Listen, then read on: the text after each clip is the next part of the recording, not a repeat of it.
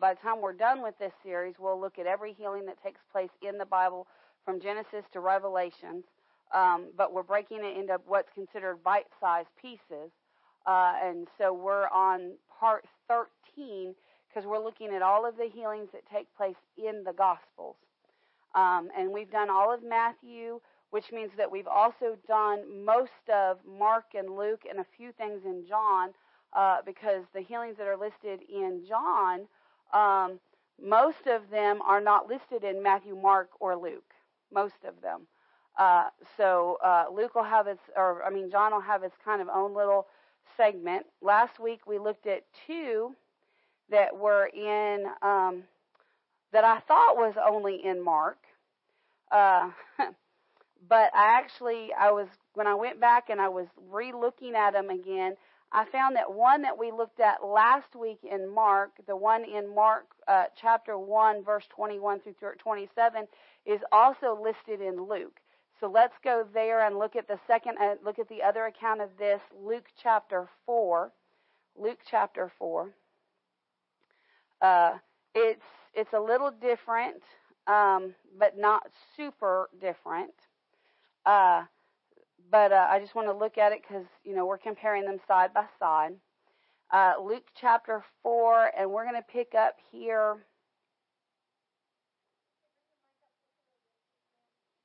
I don't think it's so much not up as it is. It's like out there in left field. Hopefully that'll help you. Let's look at Luke 4:28. Uh, Jesus had been teaching, Jesus had been talking to some people. He finishes up in verse 28, and he says this And all they in the synagogue, when they heard these things, were filled with wrath. So again, Jesus is teaching in the synagogue, and he's messing with their beliefs again. Uh, and they're, uh, what's he doing? He's uprooting uh, their religious idolatries and uh, and it says and rose up and thrust him out of the city and le- and led him into uh, the brow of the hill whereon the city uh, their city was built that they might cast him down headlong so jesus is in the synagogue ministering and they get so upset with him that they not only chase him out of the synagogue but they chase him to uh, basically a, high, a mountainside or a hillside a cliff and uh, they're looking to throw him over it and break his neck. That's what they're trying to do. And it says, but he passing through the midst of them uh, went his way. So Jesus basically slipped out of their class, slipped out of their grasp. Uh, how much you know the Father God can deliver you out of the hands of your enemies. He can, he can and will and does deliver us out of the um, out of the hands of our enemy. And um, you know, we don't really think about this, but this is actually um, a healing. You know, the devil can set a trap for you to kill you, and and God can deliver you out of it. Because how much you know there was a trap here to, to take Jesus' life, um, and that's a form of uh, sickness and uh, sickness and disease or attack. Um, you know, one area that you can think about this is uh, every day we get in our vehicles. And every day we we get in a situation where we could lose our life in an instant um, but God's able to uh, deliver you out of that situation. I remember one time specifically, I was coming to town, and and I didn't have really an unction to be delayed or anything. Um, but I was just driving, and I wasn't speed. I was just doing the normal speed, and I was uh, down here. I was on the four lane out here, and I was down. I guess might have been close to Ranger Road or close to the road we live at now. Might have been the one at Peddler's. I think it was Ranger Road. I think it was. And um, this car came out of the side road. I mean, they just shot out of the side road in and amongst these other cars. There was a car turning on from a road on the left, and there was a ter- car turning in on the right, and there were cars in the middle. And I'm telling you what, it was like something it was something like out of the movies like everything kind of slowed down and and and my car just kind of just and i went at the, my car just kind of moved out of the way and i thought man that's some intense cool driving skill right there. No it was the angels of the lord. Just delivered you i just delivered us out just delivered me out of the out of the out of the wrath of uh, satan. And uh, so God can, you know, God can bring healing supernaturally that way. In verse 31, and it says, and came down, so he slipped away from them and came down to Capernaum, a city of Galilee, so it's not too far from the water there, and taught them on the Sabbath days. So he's teaching um, uh, the, the Sabbath days. He could be teaching. You have to understand in in the Jewish culture, not only was Saturday the Sabbath, but they had what was called high Sabbaths, uh, um, which were, or holy Sabbaths, which were holy holidays. And so this could have been, this may not have been a Saturday, but it could have been what they call a holy day, a holy Sabbath or a high Sabbath, which means that they had a holy day in the middle of the week.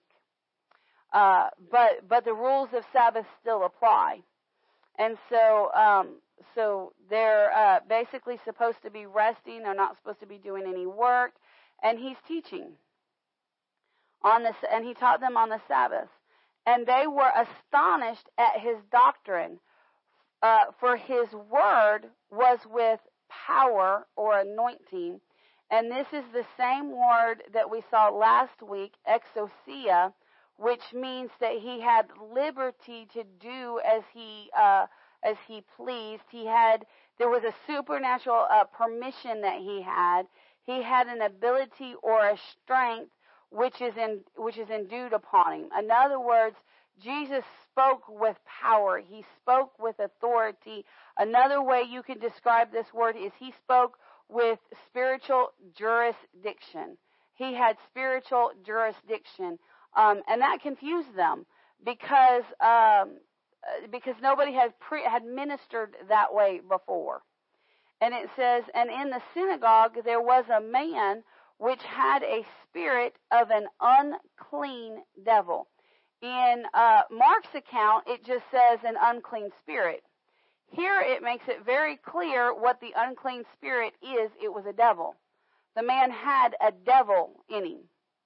Um, and it says, and he cried out with a loud voice. It wasn't the man that cried out, it was the devil using the man's vocal cords to cry out.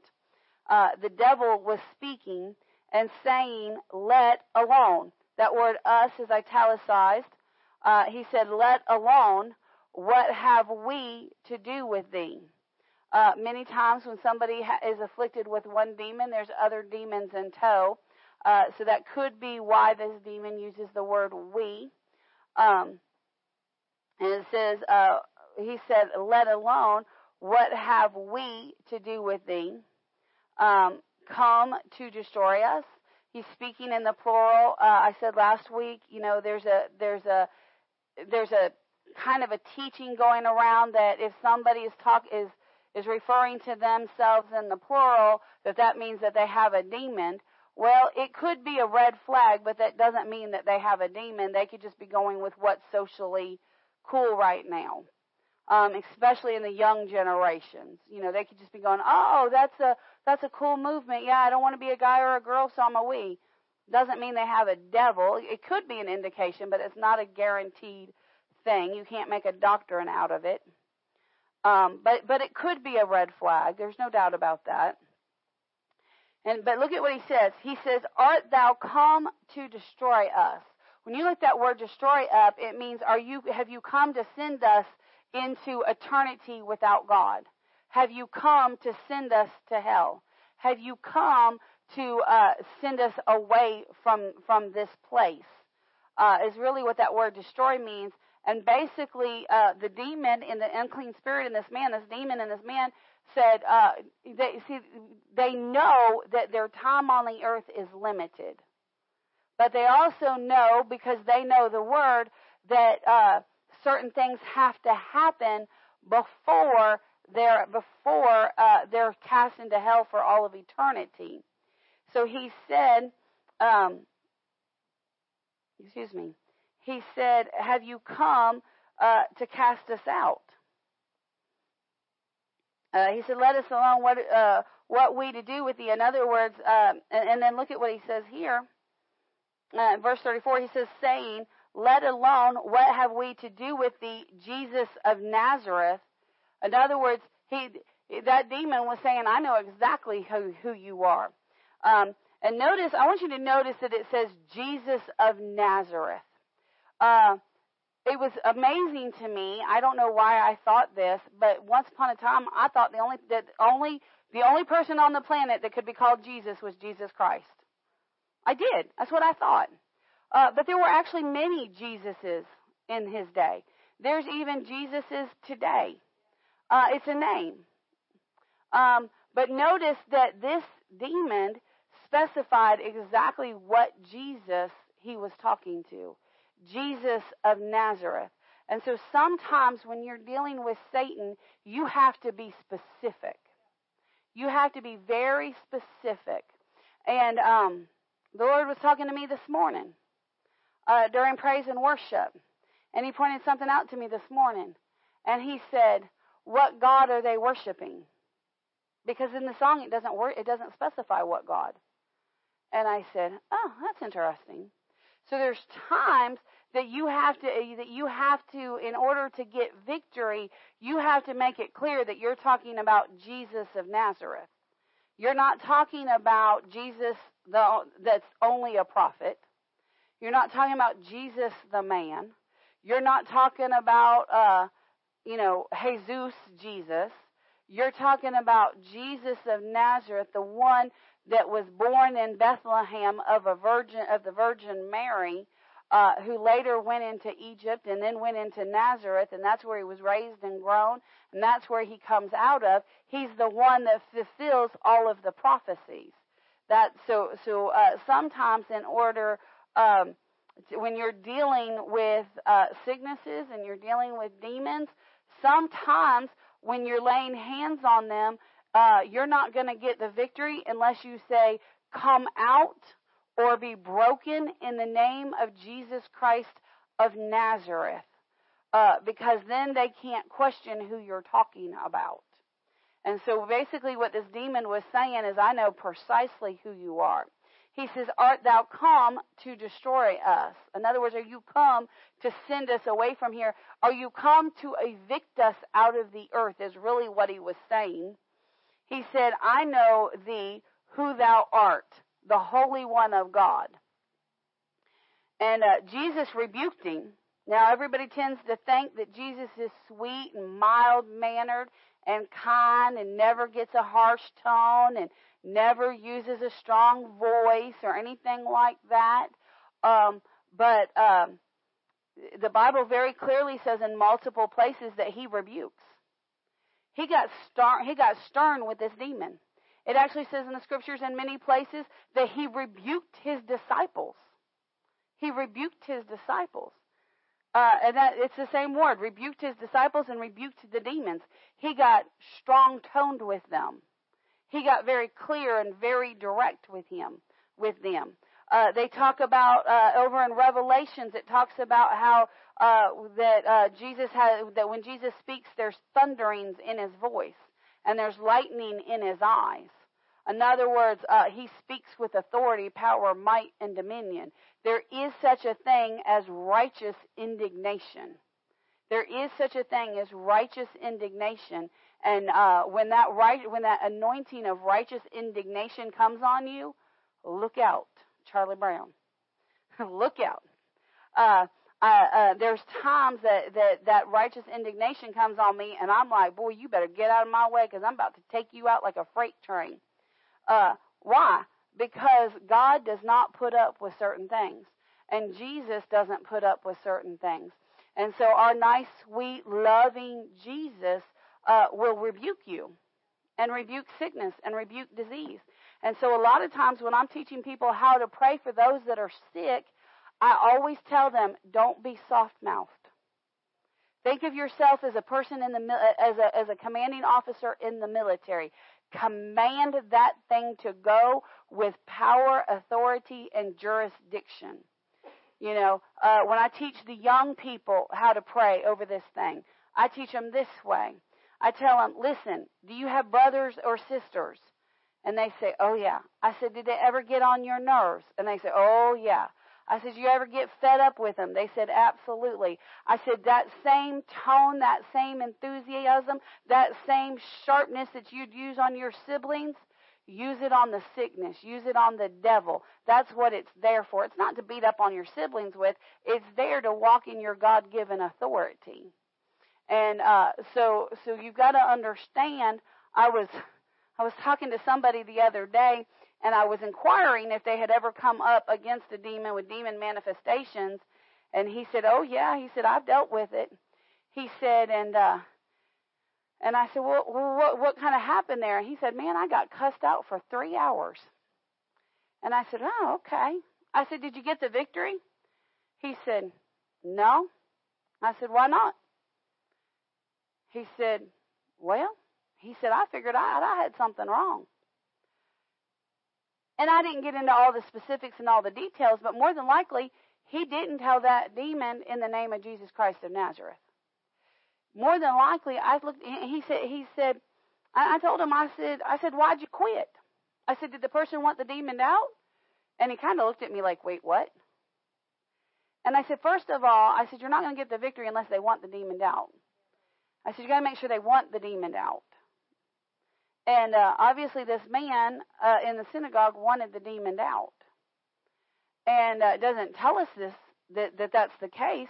But if Jesus is commanding the devil to go, then that had to be the case. And so, um, and I and I looked at him and I said, uh, "Why'd you quit?" I, and he said, "Well, I believe so." And I said, "Then why'd you quit?" And he said, "Well, I've always been told if it takes more than an hour that uh, it ain't going to work." And I said, "No."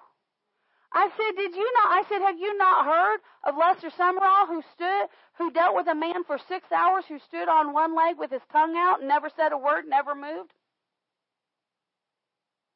Six hours. Six hours. Lester Sumrall just stood there and kept commanding in the name of Jesus, in the name of Jesus, in the name of Jesus, in the name of Jesus, in the name of Jesus, in the name of Jesus. See, when sickness attacks, you can't back off of it. When sickness attacks, you can't back off of it. You've got to stay with it. Your body will get fatigued. I guarantee you, three hours in, Lester Sumrall said, This is ridiculous. But he knew he had authority. He knew he had power. He knew he had might. He knew he had dominion. I tend to get, in the past, uh, if, I, if I would get stressed or if I'd get out in the sun too much, I would tend to get a cold sore and just and and, and I knew I had authority over these things, and uh, I and I would rebuke them, and I'd tell them to dry up from the root and never return. And for a long time, I wouldn't. Long time, I wouldn't have a problem. Most people lose their healing in the counter attack. Every once in a while, the devil's going to come back around with a counter attack, and you've got to stand your ground. So when the counterattack comes, when that pain comes, when that sickness comes, when that fever blister comes, when whatever comes that you've already rebuked, that you've already gotten the victory over, when that thing comes, you've got to stand like a commanding officer and say, I told you to go and to never return. Well, I made a critical error because I was dealing with some other stuff and I didn't think about it, and I, and I felt this cold sore coming up, and my first thought was, I got to go get the medicine my first thought was, I got to go, I got to go deal with this in the natural. And I dealt with it in the natural before I dealt with it in the spirit. And then I, it, it seemed like every time I turned around, I was dealing with these things. So I was like, that's it. I'm done with this. We're not playing this game anymore. I said, I'm done. And so the, the last time one came up, started to come up, I said, absolutely not. In the name of Jesus, I've rebuked you. I've told you not to come back ever again. We're done. And That thing disappeared just like that. And I said, Whoo, thank you, Jesus. And that was several months ago. Well, this week, because you can kind of feel it a little bit before it starts to show up. You, you, you know, you kind of feel them a little bit. And I thought, oh, that thing's starting to rear up. So as soon as I felt it starting to rear its ugly head, I just laid my hand on my face and I said, you foul, disgusting spirit of sickness, disease, and infirmity. I told you you're not allowed to bring those cold sores on me anymore. Now you dry up from the root and you do not return in Jesus' mighty name. And then I just sat there. And I went about my business. And my head said, You better go get that medicine. You better go get that medicine. You feel that tingling. You feel oh, you now you can feel that you know. And I brushed my face for some reason. I brushed my face. He said, "Didn't you feel that little bump starting?" And I said, "I've rebuked it. It has no right to come up in Jesus' name." And uh, that evening, it was gone. That evening, it was gone. See, you've got to stay in the fight in the counter. You've got to you've got to know your authority. You've got to say, "In the name of Jesus Christ." I didn't know all this was in here, man. This is a good word. Uh, you got to stand on it. And uh, he said, he said, um, have you? Uh, he said, you are the Holy One of God, and Jesus rebuked him when sickness begins to grab hold. When sickness begins to, when when pain, if you're overcoming pain, when pain begins to show up, don't acknowledge it. Now that sounds crazy. Don't you know if it's just now if it's like you fell and your bone sticking out of your leg, acknowledge it. You know, let's not don't don't say, "Oh, I'm healed in Jesus' name and I can walk on it." You know, yeah, yeah. Oh, it'll go in Jesus' name. You know, you use some wisdom. Use some wisdom. Uh, you know, use some wisdom. But no, uh, you know, and, and honestly, if you fall and your legs break and your and your bones sticking out of your legs, say, well, you're healed in Jesus' name. Father, I thank you that the bones in place, the muscles in place, everything's fine. It's a supernatural recovery. Now get me a doctor. now get me a doctor. um, you know, but no, uh, you got to know who your God is. And you've got to rebuke sickness and rebuke disease the moment it shows up. Don't give it any place at all. And this demon was talking and, and kind of showing like, haha, I've got rule and control here. And uh, Jesus said, because um, remember, he's in the synagogues and he's teaching. And Jesus said, uh, Jesus rebuked him sharply. It doesn't say sharply, but that's what rebuke means. Uh, and in fact, he said, "Hold thy peace and come out of him." He didn't. Jesus didn't mess around with him. Jesus didn't say, uh, "Sir, do you want the demon to come out?" Jesus looked at that demon and said, "Hold thy peace and come out." He was quick. When that spirit, when there's a spirit uh, present that needs to be cast out, there's an anointing of faith that will come on you, and you'll know that person wants to be set free. You'll know it. And Jesus had supernatural knowledge that this person wanted to be set free. And it says, and when the devil had thrown him in the mist, in other words, uh, that man started, who knows what he started doing. But he obviously flopped out into the middle of the synagogue, in the middle of the congregation, maybe flopping around like a fish out of water because it says it threw him, the demon threw him, um, it says, threw him in the mist, he came out of him and hurt him not. When the presence of God is there, people will not get hurt. You may see some crazy things, but they're not going to get hurt because God is protecting uh, the person that is being set free.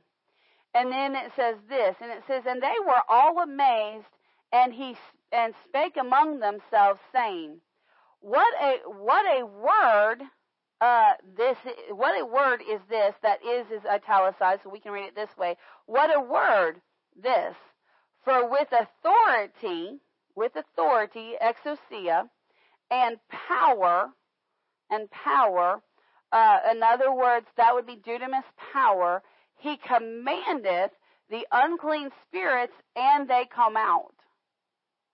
In other words, they were not concerned with the man flopping into the middle, into the midst of them, being flung into the middle. They, they were more focused on how Jesus handled the situation. Some, a lot of times when we're dealing with praying for people with sickness, we're a little bit, or, or dealing with sickness in our own body, we're a little bit too timid. We're a little bit too timid. And the reason we tend to be timid is because we have doubt. Maybe we don't have doubt in our heart, but we have doubt in our head. And so we're a little bit too timid. We tend to think, is this going to work? This is why we're studying this is because we're going to get you get teaching after teaching after. We want to show you time and time and time again that God will heal and he wants you healed and he wants you well. And so this is why you got to meditate on these things and this is why we take our time on these things is so that you know that you're free. You know that you're clean. You know that you're right. And uh, so you want to do that. Um, and uh, so so we see here that Luke gives us just a hint more information. Um, than Mark did, but not much. The next one that I want to look at um, in Mark uh, is is almost undetectable. It's almost undetectable that it's a healing. Um, and to see this, we first we're right here. Uh, the, the first place we need to go to is Luke 18. Luke 18. I mean, I'm sorry, not Luke. John. John 18. John 18. I could read it straight for you out of Mark, but you'll kind of miss it if you don't understand what's happening here. Um, and so this is a healing that's in Mark, uh, but we see it um, in John 18 first. We're going to look at John 18 verse 1. And it says then it says when Jesus had spoken these words, he went forth with his disciples over the brook um, Cedron, uh, where he wa- where uh, where was a garden, into which into the which he entered and his disciples, and Judas also, which betrayed him, knew the place. And then it says, For Jesus oft times uh, resort thither with his disciples. So the garden of what what we don't realize is so Jesus is in the Garden of Gethsemane. That's what this garden is, and um, we kind of think that this was like a one-time visit with Jesus when you think about it. But apparently, according to this, this was commonplace that when Jesus was in the area of in this area, he commonly went to this garden to pray because Judas knew that this was his habit because he had taken, taken them there many times to pray. Uh, verse 3 And Judas, then having received a band of, of men and officers from the chief priests and the Pharisees, cometh thither with lanterns and torches and weapons. Now here we find out that Judas has a, a, a band means it is a um, it's what you would call a squadron or a platoon or a legion of uh, Jewish police. That's what it is, Jewish police. Because notice it says of the chief, he said, uh, a band of men and officers, so high ranking officials, of the chief priests and Pharisees. So the, the Jewish priests, the Jewish Pharisees, the Sadducees actually had their own police force. But they also were in Rome, and we find out in another area uh, that they had gone and gotten the, the.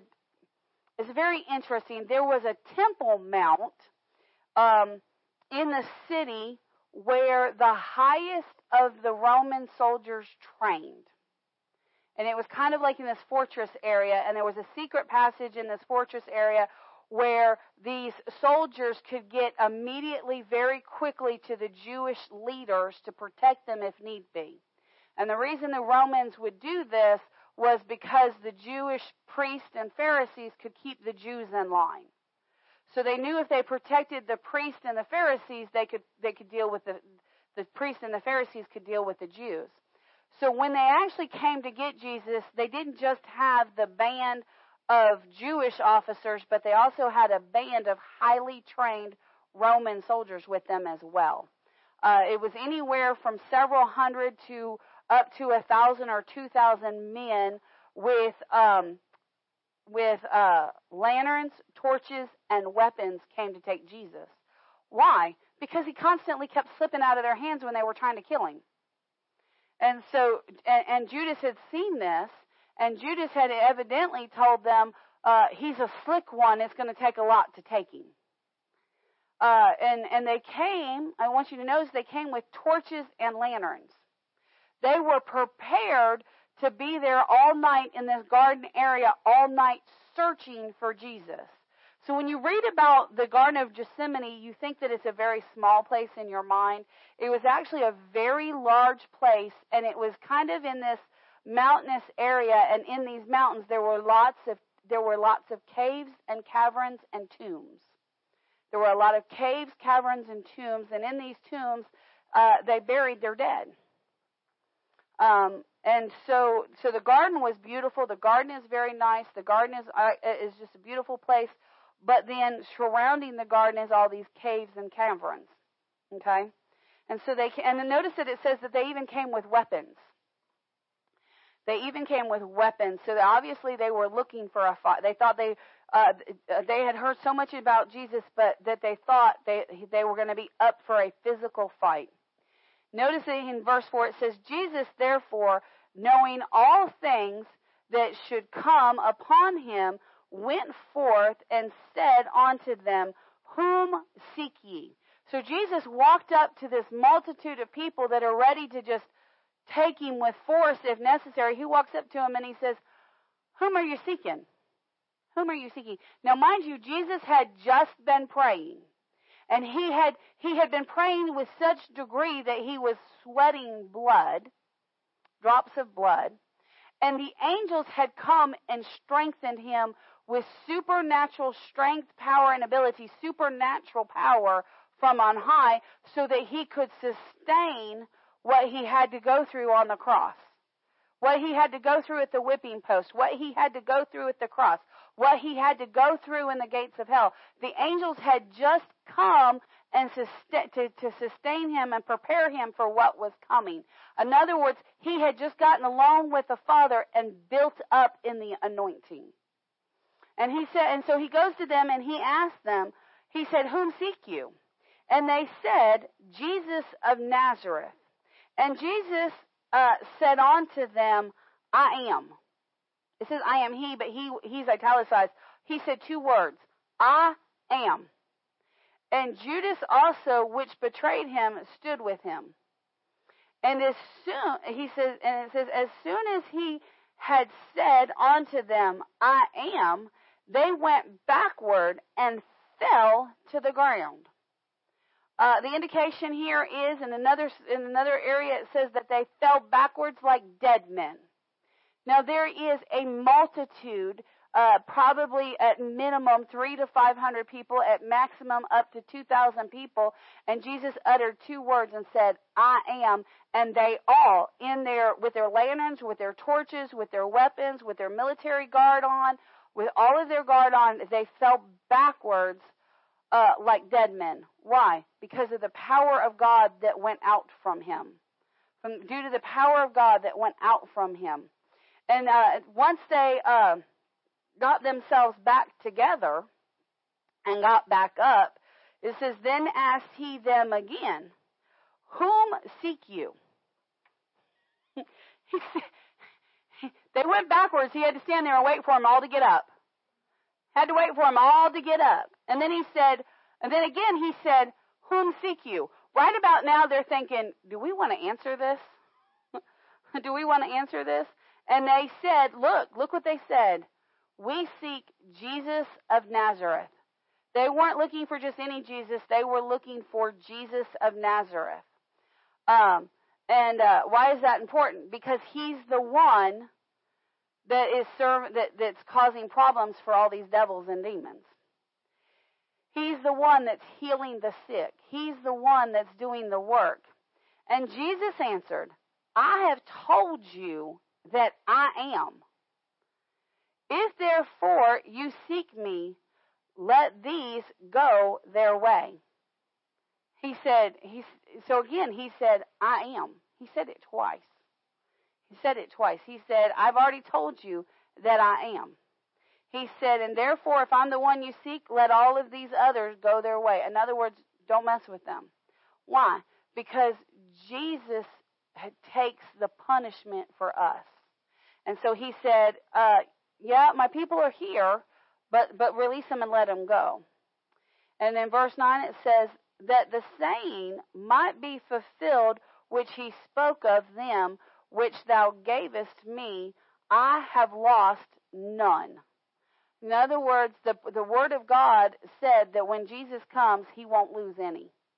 And so his disciples were with him, and he so he spoke to this mob that was there and said, You're coming for me, you're not coming for them, release them and let them go, so that it can be fulfilled that I haven't lost any of them. That I haven't lost any of them. And so when you follow Jesus, Jesus will take on the Jesus will, will Jesus is taking your place. Well, where's the healing in this? I'm so glad you asked. Go to Mark chapter 14. Mark chapter 14. Oh, wait, let's read on just a tiny bit more. Let me just read just a tiny bit more. Then Simon Peter, having a sword, drew it and smote the high priest's servant and cut off his right ear. The servant's name was Malchus. Then Jesus, and then said Jesus unto Peter, Put away the sword into thy sheath. The cup which my Father hath given me, shall I uh, not drink it? In other words, and so he told he told him. Right here, he's all he does is he says, Peter, in this account, he just says to Peter, he said, Peter, now's not the time. Now this is very confusing because before they went to the garden, Jesus told them to take up their swords. I don't have time to go into that, but go back and look at, at the at the um at the Last Supper. Go back and read it, and you'll see in there that Jesus actually said, uh, "Y'all have any weapons?" they said, "We got this one. That we got this sword." He said, "That'll be good. Take your swords." But then they get to the garden, the army's there. How much you know? They're thinking we're going to have to use our swords. And then Peter, fully going to defend God, defend Jesus the Messiah, uses his sword and cuts off the air. And Jesus said, "This is not how we're going to fight this battle. This is not how we're fighting this battle. There's a time to use your physical sword, and then there's a time to use your spiritual sword. And and what Jesus was going through is even though there's a physic, even though he's going through some things physically, the sword that they needed to use in this situation was a spiritual sword, not a physical sword. Not a physical sword. So, um, and, and really, what God is saying, what Jesus is saying, is always be prepared for physical battle. We should always be prepared for physical battle. However, before we enter into physical battle, we need to do spiritual battle first. Now, in this account, nothing, he doesn't, in this account, he does nothing about the guy's ear being cut off. In this account. So now, go to Mark chapter 14. Mark chapter 14. And this is amazing. So here, uh, he's again, he's in the garden. They've been praying. Uh, the the people come. Verse forty three. It says, and immediately while he spake, cometh Judas, one of the twelve, uh, with him a great multitude with swords, staves. So they have two weapons. Uh, from the chief priest and the scribes and the elders. So he's like, there's a lot of people coming.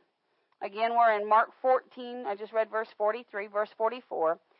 And he, but, and he betrayed them, talking about Judas, and had given them a token, saying, Whomsoever I shall kiss, that, is, that same is he. Take him and lead him away safely. So it wasn't Judas's intent. It was not, Judas didn't understand Jesus was going to be killed. He said, lead him away safely. He, didn't, he Judas did not understand what was coming. Um, so when Judas figured out what was coming, that's why he went back and gave the money because he was emotionally distressed and distraught because he realized what he had done. And uh, and and um, he said, "Take him away safely." Verse forty-five. And as soon as he was come, he goeth straightway to him and saith, Master, Master, and kissed him. And they laid their hands on him and took him. And one of them that stood by drew a sword and smote a servant of the high priest and cut off his ear. So we understand from the we understand the fuller picture now. They had been praying. Jesus had gotten onto them for not praying like they needed to. They're getting up. They're getting ready to leave. Here comes this mass of men. They have swords. They have staves. They have torches. They have lanterns. They're prepared for an all night battle. Judas walks up, kisses Jesus. Jesus says, uh, uh, who are you looking for? They said, Jesus of Nazareth. He said, I am. And they all fall backwards like dead men. And then they get up and Jesus says, again, who are you looking for? And uh, they said, we're looking for Jesus of Nazareth. And he said, I am. Twice he said, I am. And then that's when they grab him by the arm and they begin to take him and the mob begins to flare up. And this is when Peter cuts off the ear of the guard. And, and Jesus speaks and uh, look at verse 48. Not only did he say, uh, only take them, or I mean, only take me, leave them alone, but Jesus also answered and said unto them, Are you come out against a thief with sword and with staves to take me? He said, I was daily with you in the temple teaching, and you took me not, although how much you know they tried. Uh, but the scriptures must be fulfilled. In other words, he said, I'm not going to resist you and fight you anymore. He said, and they all forsook him and fled. When the disciples realized, uh, Jesus, this is about to turn very differently when they, than we thought, the disciples all ran away. The disciples all ran away. All ran away. But I want you to look at what happens here. Verse 51. And there followed him a certain young man, having a linen cloth count, cast about uh, his naked body. Now, wait a minute. What?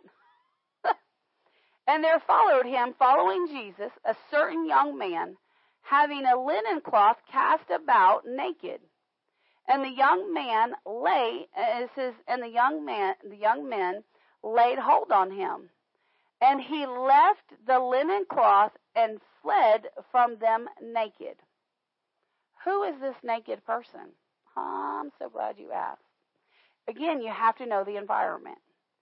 The Garden of Gethsemane, I said it's a beautiful, it's a beautiful garden area, but all around the garden, almost from what I understand, almost kind of in a U-shaped type shape, are all these caves. And these caves are tombs and sepulchres where they laid their dead. And in Jewish culture, when somebody died, they had a very special linen cloth that they used, and they only used this linen cloth for burial purposes. And it says, notice what it says. It says this. It says, and there followed him a certain young man. A certain young man. So the indication here is that this is somebody between the age of 13 and 30, according to the way they use terminology. This was a young man. He still had a lot of life in him to give. It says, it says that a certain young man having a linen cloth, that is that very special linen. When you look the word up in the, and it's basically a burial linen cloth, cast about um, and naked. So the custom was was when you died, they stripped you naked. They anointed you with these oils, with the anointing oils and these preservative oils and things like that, and then they wrapped you in this burial linen.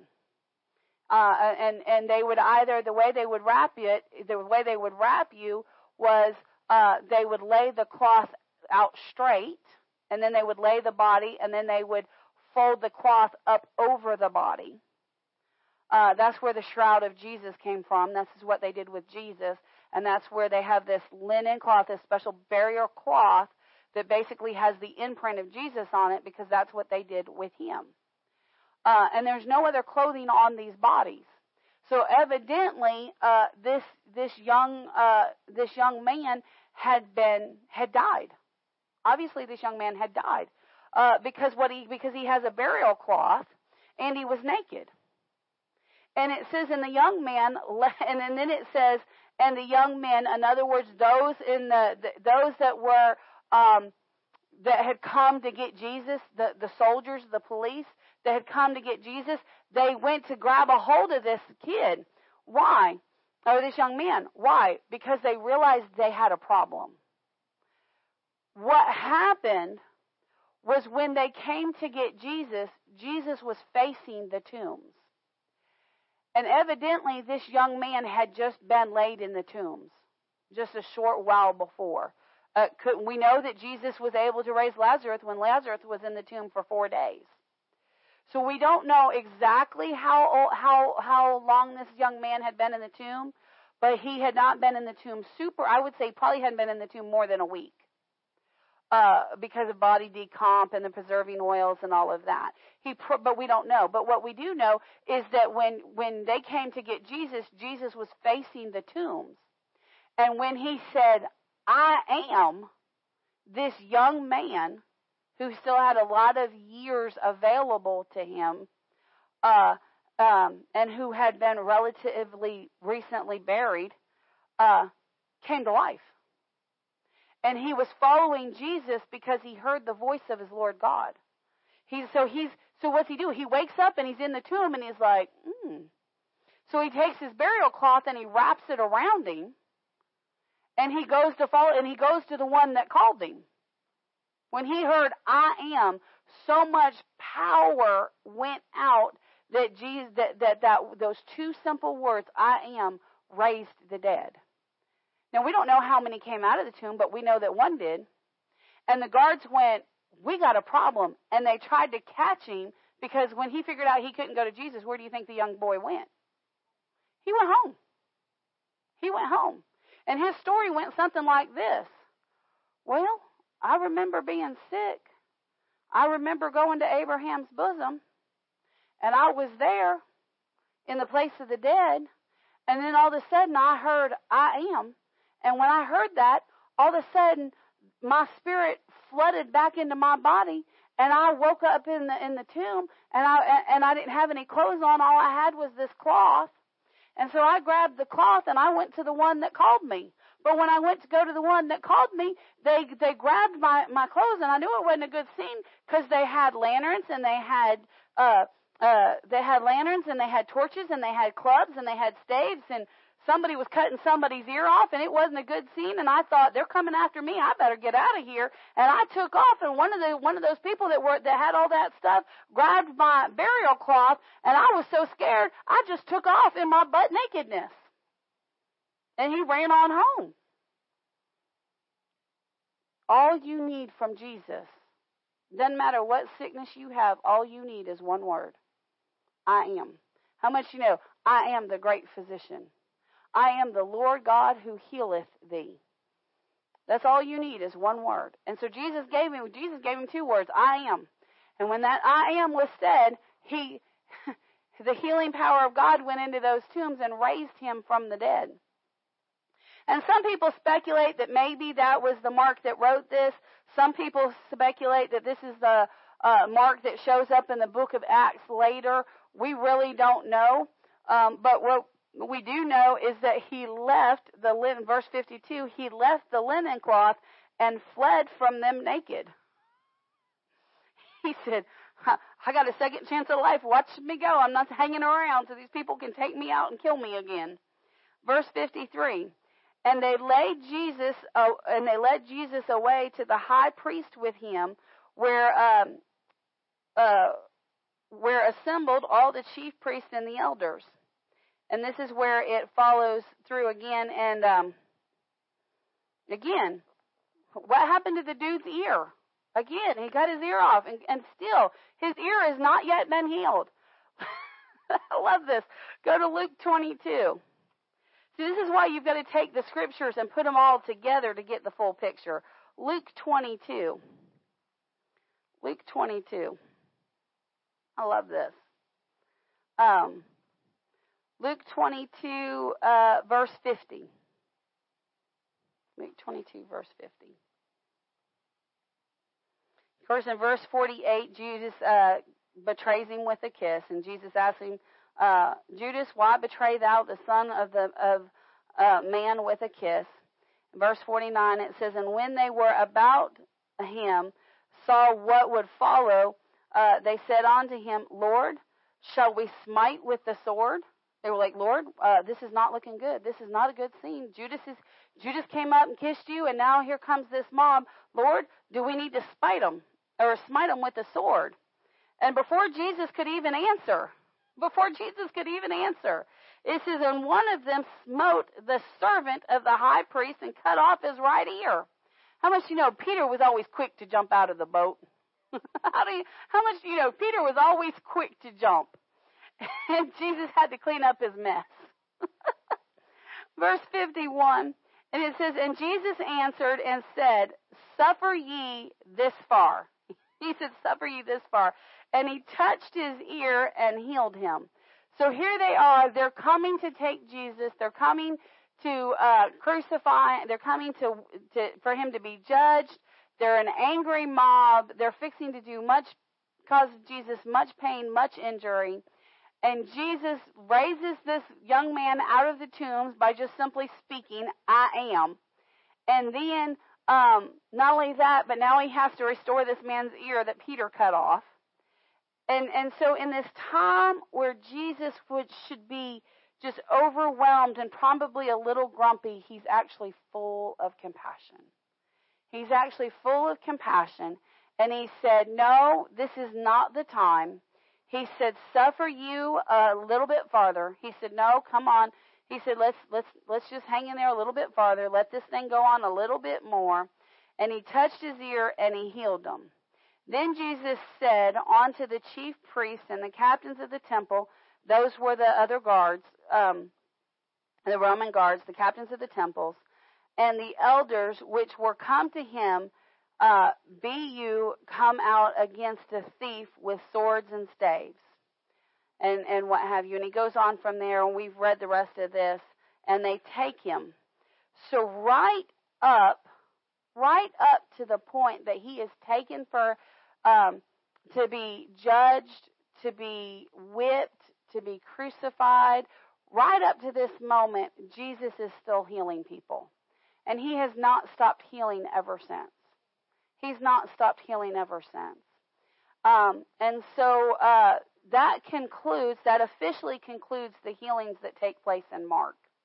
Um, I, like I said, I, I was kind of upset with myself when I missed the raising the kid, the, the kid out of the tombs. I was like, oh, because that's one of my favorite ones. Because here's, you can get to a place, you can get to a place so anointed by God that miracles like raising the dead are commonplace. You know, when I say commonplace, it's not going to happen every day. Because I was talking to the Lord about this the other day, and, and, and I've got an assignment. I have to go back and I need to do the research and look on it. But Jesus said, Every person I raised from the dead, they had a spiritual assignment. Every person I raised from the dead has a spiritual assignment. The other thing, the, the, the one thing that Kenneth Hagin made an observation of um, was every person that uh, Jesus ever healed from, that Jesus ever raised from the dead, they still had life in them. They weren't of old age. They still had they still had years left. They still had life yet. Um, you know, and because life is life, and you know, if the body's given out, then you know you don't want to raise somebody back just so their body can just be miserable all the time. You know, yes, Jesus can heal them, but we also live in a in a, in a cursed and dying world. Um, so there's always there's always a purpose behind the people that Jesus raises from the dead in this natural world. Uh, and uh, so you know, yeah, we love our lo- we love our families and we want to see them raised from the dead, of course. Um, however, sometimes uh, it's better just to leave them in the spiritual place. It's it's just better. Um, like I said during prayer today, um, the judgment of God is His love in action. And God knows in some situations, and I, and I can give you a couple accounts of it, in some situations, it's better for somebody to die prematurely in the natural and end up in heaven for all of eternity than for God to leave them on the earth and let them live out their full life so that in the end they end up rejecting God and going to hell for eternity. So that's that's God's, you know. So judgment sometimes is, is, judgment is always God's love in action, and even though it hurts naturally, we're so thankful that God does it because He's sparing them spiritually a lot of times. And that's not always the case because sometimes the devil just gets in there and takes people out prematurely. But a lot, but there are times that that's the case, and uh, so we are officially done with Matthew, and we are officially done with Mark. Uh, so we'll look at, uh, I think there's three healings in Luke that we need to look at, and then we'll cover John, and then we'll be done with the healings in the Gospels. Uh, and then we'll begin to look at the healing, uh, healings in the book of Acts, and then we'll go through the epistles and what have you that way. Um, but but uh, you can get to a place where you're so just in tune with the spirit realm and so in tune with God that healings can take place for yourself and for others. And for others. So it, it really pays to take time with God. It really pays to take time with God. Um, I've said it before. I've seen the greatest success in healing in my life, personally and through prayer for others, when I have just really gotten my flesh under control and really just said, um, no flesh, we're going to spend time with God. We're not going to be watching stupid stuff on TV. We're not going to be wasting our time going here and going there and running all over creation and just staying busy just to stay busy. But flesh, I'm to make you sit down, read the word, uh, read some real good teachings on it, listen to good teachings on it, and, and just, you know, fasting and praying. And I'm telling you what, we're coming on the day and the hour that we're to begin to see signs, wonders, and miracles like Jesus performed. Uh, because uh, the devil has a counterfeit for everything that God does. I mean, he has a counter for absolutely everything. The more I look at the word, the more I see that that's true. And uh, and right now, the devil is out there performing all kinds of signs, wonders, and miracles, and he's deceiving many of God's very elect, which Jesus said would happen in the last of the last days. And so, uh, if that's happening, then the day, then we're right here at the day and the hour uh, that the church has got to begin to flow in the power of God. And in order to do that, we've got to get like Jesus. We've got to get to the Garden of Gethsemane spiritually speaking, and get some time in prayer and get uh, get the power of God flowing in us, so that uh, when we speak under the anointing, things happen. Glory to God. Uh, if our ushers will come, we're going to do our evening tithes and offerings. Um, you know, if you have a seed to sow, then uh, that's wonderful, and if not, just sow a seed of faith for seed to sow. And uh, I'm going to give online. I'm going to give uh, through text message today because I've left my checkbook home again, uh, checkbook home this evening. So uh, I'm going to give online. I can. Uh, let me get let me get to my text here, and uh, they've got the number on the screen eight two eight five one eight seventeen seventy, and uh, then uh, and we can just love the Lord. Father, we come to you in the mighty name of Jesus. Father, we thank you for your goodness. We thank you for your mercy. We thank you for your love. We thank you for wisdom. We thank you for knowledge. We thank you for the healing power of God. Father, we thank you once again that you heard our prayers before service and that you're bringing aid and comfort and peace to those that need it. That you're healing people spiritually, mentally, emotionally, and physically in Jesus' mighty name. And Father, we give you all the glory, the honor, and the praise. If you hear our messages online, I just heard the Spirit say this. If you hear our messages online and you need prayer, just reach out to us. Just reach out to us. We'll be happy to agree with you in prayer. And Father, we could just, Father, we thank you. Father, we thank you for your healing power in Jesus' mighty name. Father, we give you glory and honor. Yes, Lord, I'll do that. Thank you, Father. We'll do that in Jesus' mighty name. Thank you, Father. Father, we glorify you. Father, we magnify you. Father, we thank you in Jesus' mighty name. And Father, we ask that you bless the tithe, you bless the offerings, and you bless the people. Father, cause increase to come, cause favor to come. Father, we command the angels to go, cause favor and increase to come to these people. Satan, release your hold on their finances, release your hold on their increase, release that which you have stolen in the sevenfold that you owe them for stealing it. And Father, we thank you that your word is true, your word is working in Jesus' mighty name. And Father, we give our, we sow, Father, though I'm sowing online, I, Father, I thank you by faith that the seed is sowed and blessed. In Jesus' name, you can serve the people. Glory to God. Let me do this completely. Uh, glory to God while they serve. And we thank you for it. In Jesus' name. Thank you, Lord. Thank you, Father. Thank you, Lord, and it's gone. Thank you, Jesus. Amen and amen. We got service Wednesday night. Uh, other than that, it's we've got a little bit of a quiet week this week, so we'll see everybody on Wednesday. If you need us at any point, don't hesitate to reach out to us, and we are dismissed. Glory to God. Richard said, I'm not sliding out the door early this time. I saw them wheels turning. I saw them. He said, I'm not slipping out this time. I'm staying put. I'm going to get them all. Get them all.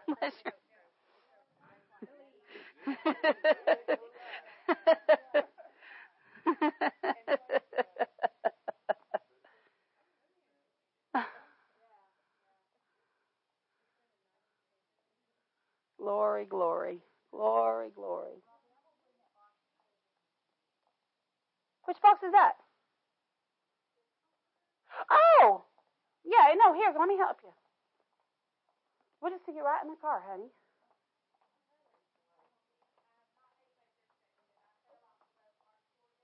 Oh no!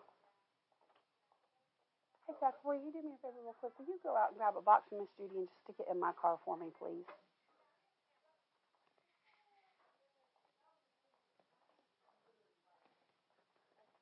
I'm going to follow Miss Judy and take her these boxes. Oh, awesome. I started this morning working on the scriptures that deal with food. I'm going to deal with bread, eating, drinking, and just really talking to the Holy Ghost about.